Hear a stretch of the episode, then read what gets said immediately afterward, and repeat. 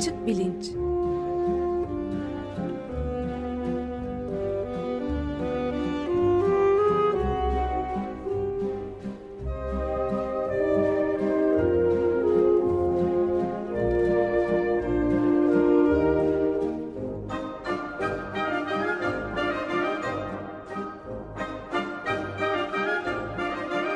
Güven Güzeldere ile bilim ve felsefe sohbetleri.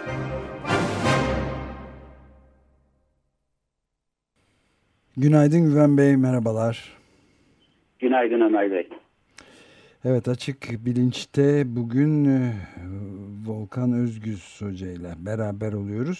Sabancı Üniversitesi'nden. E, siz tanıtımını yaparsanız beyin ve bilgisayar ilişkileri vaziyetinde üzerinde konuşuyoruz sanıyorum. Evet tabii memnuniyetle bugün e, ta Mayıs ayının sonunda başladığımız Ankara'daki Ulusal Nörobilim e, Sinir Bilim e, Kongresi'nin ardından başladığımız e, beyin bilimleri ve beyin görüntüleme e, serisinin son programını yapıyoruz. Son program hem de bir bonus program aslında çünkü e, şimdiye kadar hep e, beyin bilimlerinden konuşmuştuk. Bu kez beyin bilimlerini bilgisayar bilimlerine ve yapay zekaya bağlayan bir köprü programla seriyi sonlandırıyor olacağız. Yapay zeka konusuna da ileride yeniden döneceğiz. Ee, dinleyicilerimiz hatırlayacaklar e, beyni ölçerek zihin hakkında ne anlayabiliriz diye bir programla açmıştık seriyi. Arkasından Ankara Üniversitesi'nden Metehan Çiçek, e, İstanbul Üniversitesi'nden Hakan Gürbüz ve Başar Bilgiç Northwestern ve yine İstanbul Üniversitesi'nden Mustafa Seçkin, e, Kuzey Carolina Üniversitesi'nden Ayşenil Belger, Boğaziçi Üniversitesi'nden Burak Acar, Bilkent'ten Tolga Çukur ve yine İstanbul Üniversitesi'nden Tamer Demiralp ile e, 8 konuk ve 11 seri programlık bir serinin e, son programını böyle interdisipliner bir tartışmayla kapatacağız. E, konuğumuz Sabancı Üniversitesi'nden Doktor Volkan Özgüz. E, Volkan Özgüz doktorasını e, Kuzey Carolina Eyalet Üniversitesi'nde aldıktan sonra hem akademide hem e, özel sektörde e, ileri teknoloji konularında birlikte sürdürmüş birisi. E, Kaliforniya Üniversitesi San Diego'da e, öğretim üyeliği var. E, daha sonra Irvine Sensors Corporation isimli bir şirkette e, teknoloji direktörü olarak e, çalışırken 2010 senesinde Sabancı Üniversitesi'ne Türkiye'ye dönüyor ve Sabancı Üniversitesi'ne geliyor. E, Sabancı Üniversitesi'nde e, Nanoteknoloji Araştırma ve Uygulama Merkezi isimli yeni e, büyük ve çok disiplinli bir merkezin e, direktörü Volkan Özgüz. E, 2009 senesinde kurulmasına karar veriliyor. 2012 senesinde operasyonel e, hale geliyor. Biraz belki kısaca bundan da e, bahsederiz e, programa girmeden önce. E, son olarak e, Volkan Özgüz'ün e, önderliğinde Sabancı Üniversitesi'nin parçası olduğu büyük bir projeye de değinmek istiyorum. Bir Avrupa Birliği projesi, İsviçre merkezli Human Brain. E, daha önce de e, Blue Brain, e, Mavi Beyin projesi olarak e, başlamıştı. E, insan e, beyni kapasitesinde e, bir yapay zeka sistemi e, oluşturmak, bir yapay sistem oluşturmak e, şeklinde çok iddialı, çok büyük, e, çok paralar e, yatırılmış olan e, bir proje. Bundan da bir parça e, kısaca bahsederiz diye umuyorum. E, bugünkü e, tartışmanın konusu genel olarak e, şu soru etrafında dönecek. E, insan beynini bir bilgisayar olarak anlayabilir miyiz? Ve e, beyinden örnek alarak e, bir bilişsel bilgi işlem sistemi yapabilir miyiz? E, dolayısıyla beyin bilimleriyle e, yapay zeka ve mühendislik sistemleri arasındaki e, ilişkilere bakmamız gerekecek. E, Volkan Hocam hoş geldiniz yeniden. E, isterseniz e, bu ana soruya girmeden önce kısaca nanoteknoloji merkezinden e, ne olduğundan e, bahsetmek isterseniz ilgilenenler olabilir. Öyle başlayalım. Arkasından e, da bu insan beynini bir bilgisayar olarak anlayabilir miyiz e, sorusunu tartışalım. Hoş geldiniz. Çok teşekkür ederim, hoş bulduk. Ee, önce merkezi anlatayım. Merkez e, 2012 yılında çalışmaya başlayan yaklaşık 60 milyon liralık bir yatırım. Çok disiplinli sizin de söylediğiniz gibi. Nanoteknolojinin genellikle malzemeden başlayarak e, yapısal sistemler, nanobiyoteknoloji ve elektronik savunma ağırlıklı, gıda, enerji, iklim ağırlıklı konularına değiniyor. Bu alanlarda uygulamaya dönük çalışmalar yapıyor. Merkez 12 e, tane araştırıcısı var. Merkez için çalışan 18 tane doktora sonrası araştırmacı. 20'nin üzerinde de öğretim üyesinin katkısıyla e, şu anda çalışan bir merkez. E, Devlet Kalkınma Bakanlığı ve Sabancı Vakfı ortaklığı bir ortak yatırımı olarak bir ülkeye, Türkiye'ye ve hatta bu bütün bölgeye hizmet eden bir yapı. Şimdi nanoteknoloji ile insan beyni nasıl ilişkili veya ben nasıl bu işlere karıştım derseniz ben aslında buna insan beyni tarafından başladım. 1995'li yıllarda e, biraz önce sizin de söylediğiniz Irvine Sensors Corporation'da bir e, bilişsel sistem, basit bir bilişsel sistem yapmaya çalışırken var olan yaklaşımların bu konuda çok fazla yardımcı olmadığını, özellikle güç ve toplam hacimleri açısından oldukça fazla yer tuttuklarını basit bir soruya bile cevap verebilmek için e, görmüştük. Alternatif çözümler üre, ararken e, California Institute of Technology bu konunun öncü kuruluşlarından birisi. Onlarla bir işbirliği sayesinde insan beyninden örneklemenin bunun doğru yolu olduğunu fark ettik. E, tabii insan beyninden örneklemek e, güzel ama bir de bunu teknolojik ortamda gerçekleştirmek var. Gerçekleştirme çözümü de ufala ufala nanoteknolojik boyutlara gittiği için ben de bir şekilde nanoteknoloji uzmanı oldum.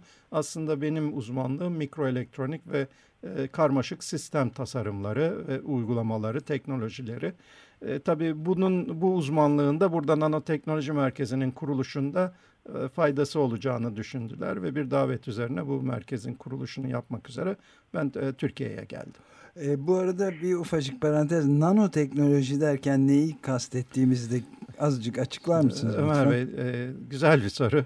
Şimdi genelde nanoteknolojiden küçültme, minyatürizasyon, e, çok çok küçültme. Yani nanotek, nanometre bir milimetrenin milyonda biri. Böyle daha kolay gözde canlandırılıyor. Hı. Cetvelin üzerindeki milimetre aralığını gözünüzde canlandırırsanız onun milyonda biri. Çok çok küçük bir boyut. E, neredeyse bir atom boyutunda hatta bir iki e, küçük atomlar 0,2-0,3 nanometre boyutlarında birkaç atomdan oluşan yapılara büyüklüğü. Ama her küçültme nanoteknoloji değil. Orada kesin bir ya yanılgı var.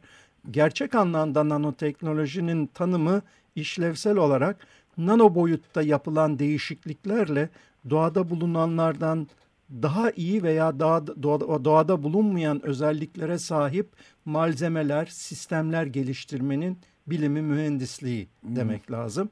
Bu seviyede atomik seviyede çalışıldığı için de hemen hemen her alanda uygulama alanı var. Evet.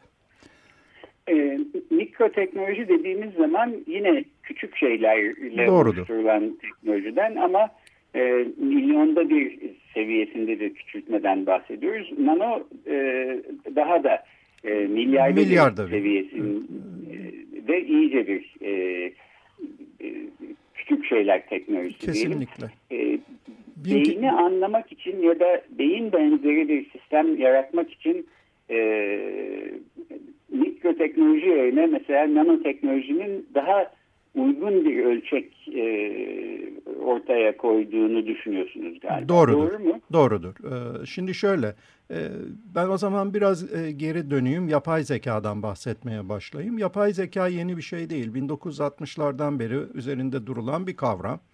Ee, ama tanımı çok açıkça yapılmamış. Burada nanoteknolojiye benzer kavram kargaşası var işte yapay sistemler, yapay zeka sistemleri, bilişsel işlemciler, nörobenzetimli sistemler gibi değişik tanımlar var. Zaman içinde gelişmiş. Yapay zeka aslında bazı temel sorulara cevap verebilmek üzere kurulmuş bir sistem olarak tanımlanabilir. Bu temel sorular da çok basit sorular olabilir. Biraz da gazeteciliğin kullandığı 5N1K sistemi yani ne, nerede, ne var, kim, nasıl yapıyor, bundan sonra ne olacak gibi basit soruların cevaplarını verebilecek bir sisteme biz zeki sistemler diyebiliyoruz. Ee, buradan hareketle böyle bir sistemi elektronik ortamda yapmaya çalıştığınız zaman e, ilk başta fark ettiğiniz birkaç yaklaşım var. En kolay yolu ve akla geleni bunu yazılım ortamında yapmak. Yani var olan donanım üzerine yazılımla e, bu tür teknolojiyle, bu tür sorulara cevap verebilecek sistemler yapmak. Burada tabii ilk e, bu değişik seferler olabileceği söylenmiş geçmişte ama hiçbir zaman istenilen amaçlara da ulaşmamış. Bunun arkasındaki en büyük nedenlerden birisi belki e, ileride söylenecek e, çıktığı baştan söyleyerek beyinle e, bilgisayar arasında bir benzerlik çok yüzeysel olarak olduğu, bu benzerlik e, gerçek anlamda birebir bir benzerlik olarak alınırsa bir yanılgıyla çalışmayan sistemler oluşmaya başladı. Bu konuda isim vermeyeyim ama cep telefonlarında taşıdığınız birkaç sistemde bunun en güncel örneklerinden birisi. İşe yarıyor kısıtlı alanlarda ama gerçek anlamda karşınızdaki e, e, makinayı bir e, akıllı bir sistem olarak alıp e, onunla iletişimde olmak istediğiniz zaman e, hemen bir e, sorun ortaya çıkmaya başlıyor. En basiti bazı kelimeleri aksanlardan ötürü tanımıyor. E, halbuki insanlar bu konuda çok daha yetkin hatta hayvanlar bile çok daha yetkin. Buradaki en büyük sorun geçmişte yazılımla donanımın ayrık bir şekilde olması. Bütün bizim yaptığımız mühendislik sistemlerinde mühendisliğin temelinde ölçme ve tekrarlayabilme kaygısı olduğu için parçalanıp modüller halinde daha sonradan birleştirilen sistemler var. Halbuki beyin böyle değil. Beyin tüm bir sistem. Ee, en temel belki fark buradan başlamaya başlıyor. Yani bir gözü düşünürseniz gözün üzerindeki işlemler beyinde değil, gözün içinde başlayarak beyin içinde devam ediyor. Halbuki bizim kameralarımızda işte kameranın görüntüyü, fotonu çeviren çipi var. Sonra bu bir arayüzden başka bir işlemciye geçiyor. O arayüzden tekrar bir belleğe geçiyor. Bu her geçiş ve her geçişteki yazılım farkları beyin benzeri bir sistem yapmak istediğimiz zaman elimize yüz binlerce, milyonlarca watt harcayan bir basketbol sahasını veya küçük bir odayı dolduracak kadar büyük elektronik sistemler olmasını e, sonucuna gidiyor. E, burada buna çözüm olarak bir çözüm hani başladığınız soruyu cevaplamak amacıyla buradaki işte e, geçmişte benim öğrencilik yıllarımda bir mikron olan transistör bugün 10 nanometre 10 nanometreye düşünce bir mikrona 100 tane e, transistör sığdırıyorsunuz. Dolayısıyla 100 transistörlük alan kadar veya hacim kadar bu zaman ve yer kazanmaya başlıyorsunuz. Buradan gelen bir e, doğal bir refleksle gelen e, bir e, eğilim var. Bu eğilim sayesinde epey bir yere geldik. Bunun için cep telefonunuzda şu anda size işte yanındaki e, soka, geçtiğiniz lokantada e, döner var. Siz de bunu sever, seviyorsunuz anladığım kadarıyla yaptığınız aramalardan. isterseniz bir bakın diye e, tavsiyede bulunabilen sistemler var. Ee, ancak gerçek anlamda beyin yani e, bu 5N 1K sorusuna cevap verebilecek veya e, kurgu bilimde çok popüler olan işte HAL 9000 e, veya R2D2 gibi küçük robotlara benzeri bir şey yapmaya başladığınız zaman güç, e, boyut, ağırlık gibi temel mühendislik sistemin temel mühendislik parametreleri bir anda kontrolden kayboluyor. Ee, burada da Anladım. yani Pardon ben evet, bir ufacık abi. şey söylemek e, istiyorum yani bir minik parantez. Yani demin e, bana çok e, önemli görünen bir şey söylediniz Volkan Bey. Yani beyin bir bütünsel olarak e, tüm olarak bakıyor dediniz. Bu da başka alanlarda ama e, elbette konuştuğumuz alanda da e, çok önemli bir sorunu da dile getiriyor. Bir ikilem var. Yani bütünselci yaklaşımla, holistik Hı -hı. yaklaşımla indirgemeci her Kesinlikle. şeyi çok basit bir şeye indirgeme eğilimi de bayağı başarısız sonuçlar almamıza yol açıyor gibi geliyor. Ne dersiniz? Kesinlikle doğru. Bir diğer yine temel felsefi Güven Hocam'ın konusuna girmek istemiyorum ama e, tümden gelin ve tüme varım arasındaki evet. fark kadar da yine bir bilgisayarla beyin arasında fark var. Beyin deneyerek öğrenen ama çok hızlı ve üzerinde kontrol olmadan öğrenen doğal bir mekanizma. Bugüne kadar bizim yapabildiğimiz en iyi şu anda derin öğrenme denilen ortamda her gün popüler bilimde veya değişik e, pop, e, bilim mecralarında kullanılan bir kavram var. Birçok bildiğiniz şirket bu, bu konuda büyük yatırımlar yapıyorlar. E, tabii buradaki öğrenmeye aslına bakarsanız hepsi İngilizce'de supervised denilen yani kontrollü bir öğrenme ortamında. Nasıl öğrenecekleri onlara öğretilmiş.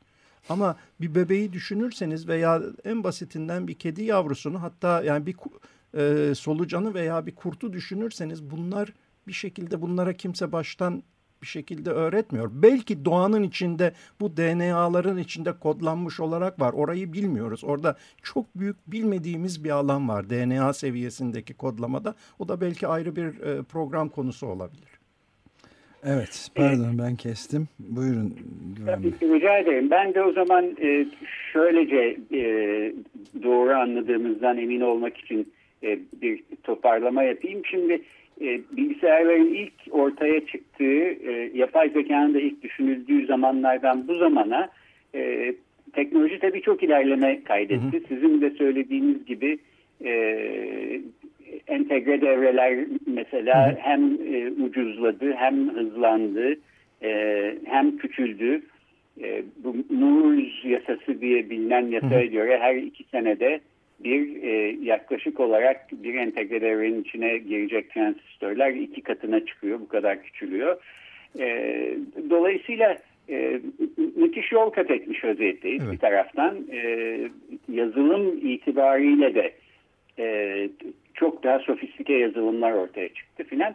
Fakat ben şöyle anlıyorum. Sizin burada temel teziniz bu e, her ne kadar e, gelişirsek gelişelim e, kısmen şu anda kullanmakta olduğumuz bilgisayarların iç mimarileri kısmen de belki kullandığımız malzeme e, itibariyle e, gerçek anlamda bir insan beynine benzeyen bir bilgisayar yapamayacağız. Bunun için temelden e, radikal olarak farklı bir yaklaşım lazım. Belki e, nanoteknolojide tam burada e, söz konusu oluyor. Çünkü şimdiye kadar e, yaptığımız e, çabaların hepsi e, yetersiz kalmış vaziyette yapay zekada. Böyle diyebilir miyiz? Hocam iki boyut var. Bu sadece sizin söylediğiniz bir boyut. Teknolojik yani e, uygulamada hangi teknolojiyle bunu uyguladığınız boyutu. Oraya sonra gelelim ama önce ben da onun öncesinde sizin yine aynı şekilde belki başka kelimelerle söylediğiniz bir mimari sorunu var bir bilgisayar mimarisi, sistem mimarisi çok çok farklı beyinde. Evet beyin de bellek var, beyin de hatırlıyor veya unutuyor. Ee, beynin içinde de değişik bellek seviyeleri var ama bunu biz bilgisayarın içindeki işte e, birincil bellek, ikincil bellek, hard disk gibi, üçüncül bellek gibi yapılarla karşılaştırırsak yanlış yapmış oluyoruz. Ee, bir diğer e, yine e, benzer alanda boyut veya yaklaşım mimari açısından beynin işlem kapasitesi konusunda şu anda bilinen iyi bir rakam yok. Bunu petaflopslar yani 10 üzeri 15 işlem civarında olarak düşünüyorlar. Bu çok kötü değil. Şu anda bir petaflopa yaklanan süper, yaklaşan süper bilgisayarlarımız var. Ee, ancak beyin bunu 50 wattla yaparken karşıdaki süper bilgisayar 100 bin wattla yapıyor ve bir oda dolusu olmaya başlıyor. Yani bu su, teknolojik sorunun içinde biz bunu geçmişte bir milyon kezken belki şu anda bin kez yakınlaştırabilmişiz. Ama elimizde boyut kalmadı. Yani 10 nanometre 20 nanometre transistörden geçebileceğimiz yer 1 nanometre bir 10'la çarpabiliriz. Bin kez küçültmeyi veya 100 kez küçültmeyi ona indirebiliriz aradaki farkı. Ama ondan sonra hala daha 10 veya 100 kere beyinden daha kötü çalışan bir sistem var elimizde. Dolayısıyla başka bir boyut hakikaten bunun mimarisi, mimari yaklaşımı, mühendislikte olan yazılım donanım ayrımı, işte değişik işlevlerin değişik donanımların üzerine atılması. Bu mühendislik tarafından çok rahat, çok daha kolay test edebiliyorsunuz. Sistem deterministik oluyor. Bir sistem yaptığınız zaman bunun hangi koşullarda nasıl davranacağını önceden biliyorsunuz ve test mühendisinin işini kolaylaştırıyorsunuz. Geçmişte yapılan birçok sistemde ben biliyorum çalışan sistemler test mühendisleri tarafından çalışmıyor diye e, sökülmüş durumda. E, bunun ben de kişisel olarak e, bir örneğini yaşadım firma e, daha önce bulunduğum firmada. Çünkü siz test mühendisine bunun çıktısının ne olacağını tarif bile edemiyorsunuz. Ve bu yüzden zaten evet. insanlar da birbirinden farklı. Her insan birbirinden farklı olmaya başlıyor. Hepimizin beyni var ama hep farklı şekillerde kullanıyoruz. Farklı şekillerde düşünüyoruz. Farklı yeteneklerimiz var ama hepimiz gördüğümüz bir çay bardağını veya su bardağını aynı şekilde algılayabiliyoruz. Bunu donanımla, yazılım donanım yaklaşımıyla yapmak bugüne kadar çok denendi ve her seferinde başarısız oldu. Yeni bir yaklaşım lazım. Evet yani bu klasik anlamda kullanılan bilgisayar mimarisi teknoloji ne kadar evet. gelişirse gelişsin sanki e, e, ilke olarak bir sınıra yaklaşıyor ve bu, bu limitin ötesine evet. geçemeyecekmiş Doğrudur. gibi gözüküyor. Ee, bu açıdan da siz yepyeni bir yaklaşım öneriyorsunuz. Kesinlikle. Peki e, belki o zaman programın kalanında biraz da bundan bahsetmeli. Yani çare nedir? Ne yapmalıyız? E, sizin önerdiğiniz Şimdi, yaklaşımı e, biraz konuşsak. Şimdi yine aynı iki ayrı yerde yaklaşım var. Birincisi beynimizin içinde aslında işlemci olarak nöronlar var. Nöron çok çok küçük bir işlemci olarak bugünkü anlamıyla düşünebilirsiniz. Ancak bu bilgisayarlardaki küçük işlemci parçacıklarına benzetilebilir. Ama bunlar birbirlerine sinaps denilen ayrı bir arayüzle bağlı. Sinaps ayrı bir işlem boyutu getiriyor. Yani birincisi bunu uygulamamız lazım. Yani basit üzerinde hiçbir işlem yapılmayan teller yerine iki işlemciyi birbirine bağlayan, aktif olarak işleme katkı yapan bir boyut koymamız lazım. Ve bunu da milyarlar mertebelerinde yapabilmemiz lazım. Bir, eğer beyin boyutlarına yaklaşmak istiyorsak. Ee, bir diğer yapısı bunun beynin içinde bilgi birikimi çok seviyeli kodlama denilen bir kodlama. Ben şu anda konuşuyorum size kırmızı kitap dediğim zaman sizin gözünüzde kırmızı kitap canlanıyor.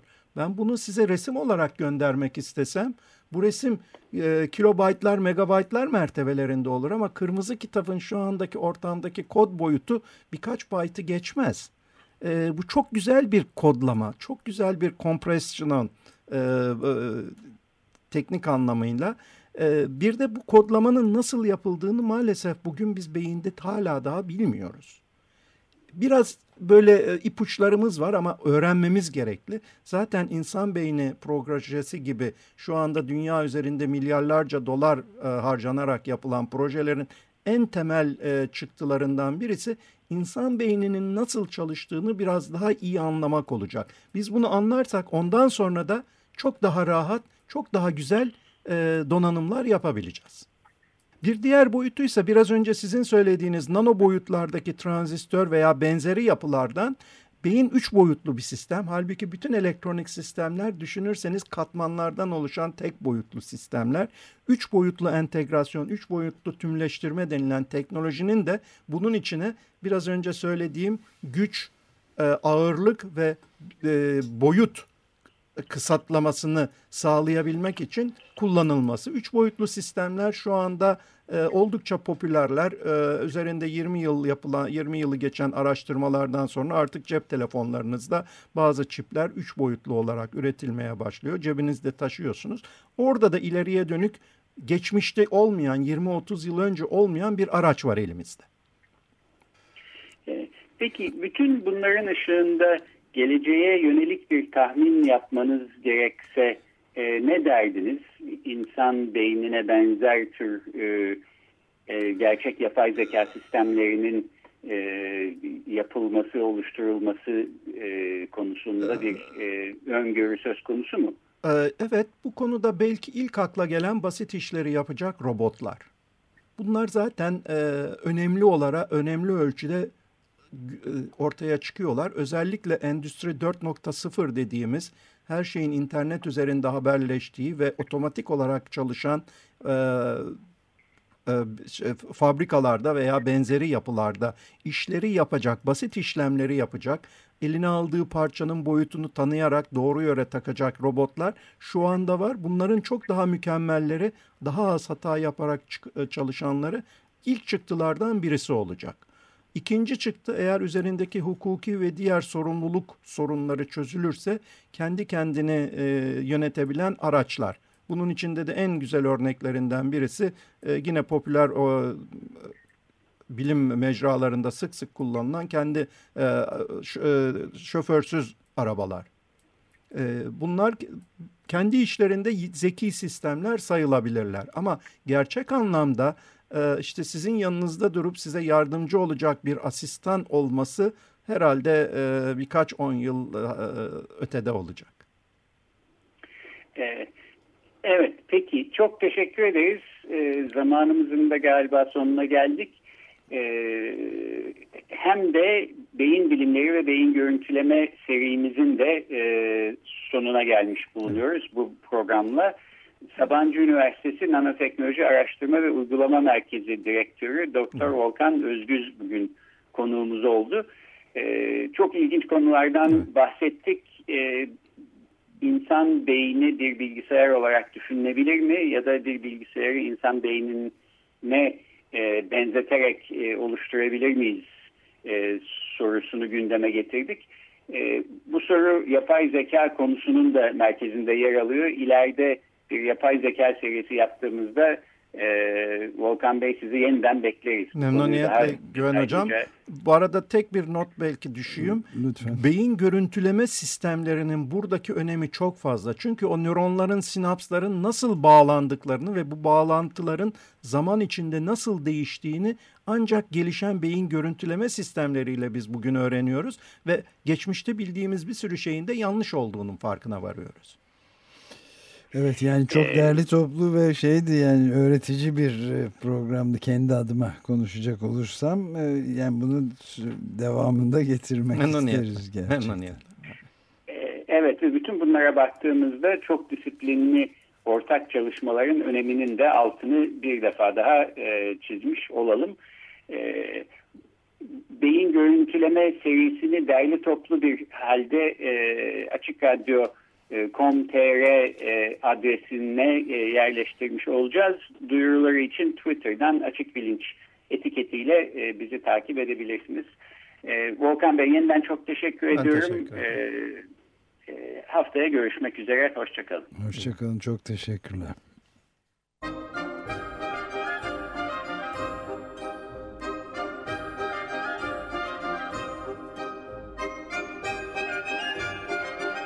Açık Bilinç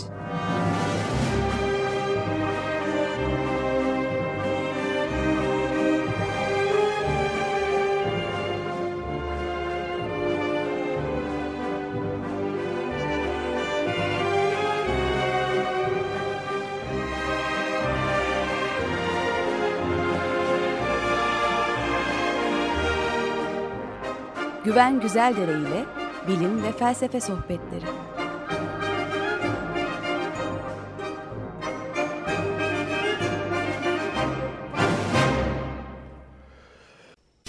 Radyo program destekçisi olun. Bir veya daha fazla programa destek olmak için 212 alan koduyla 343 41 41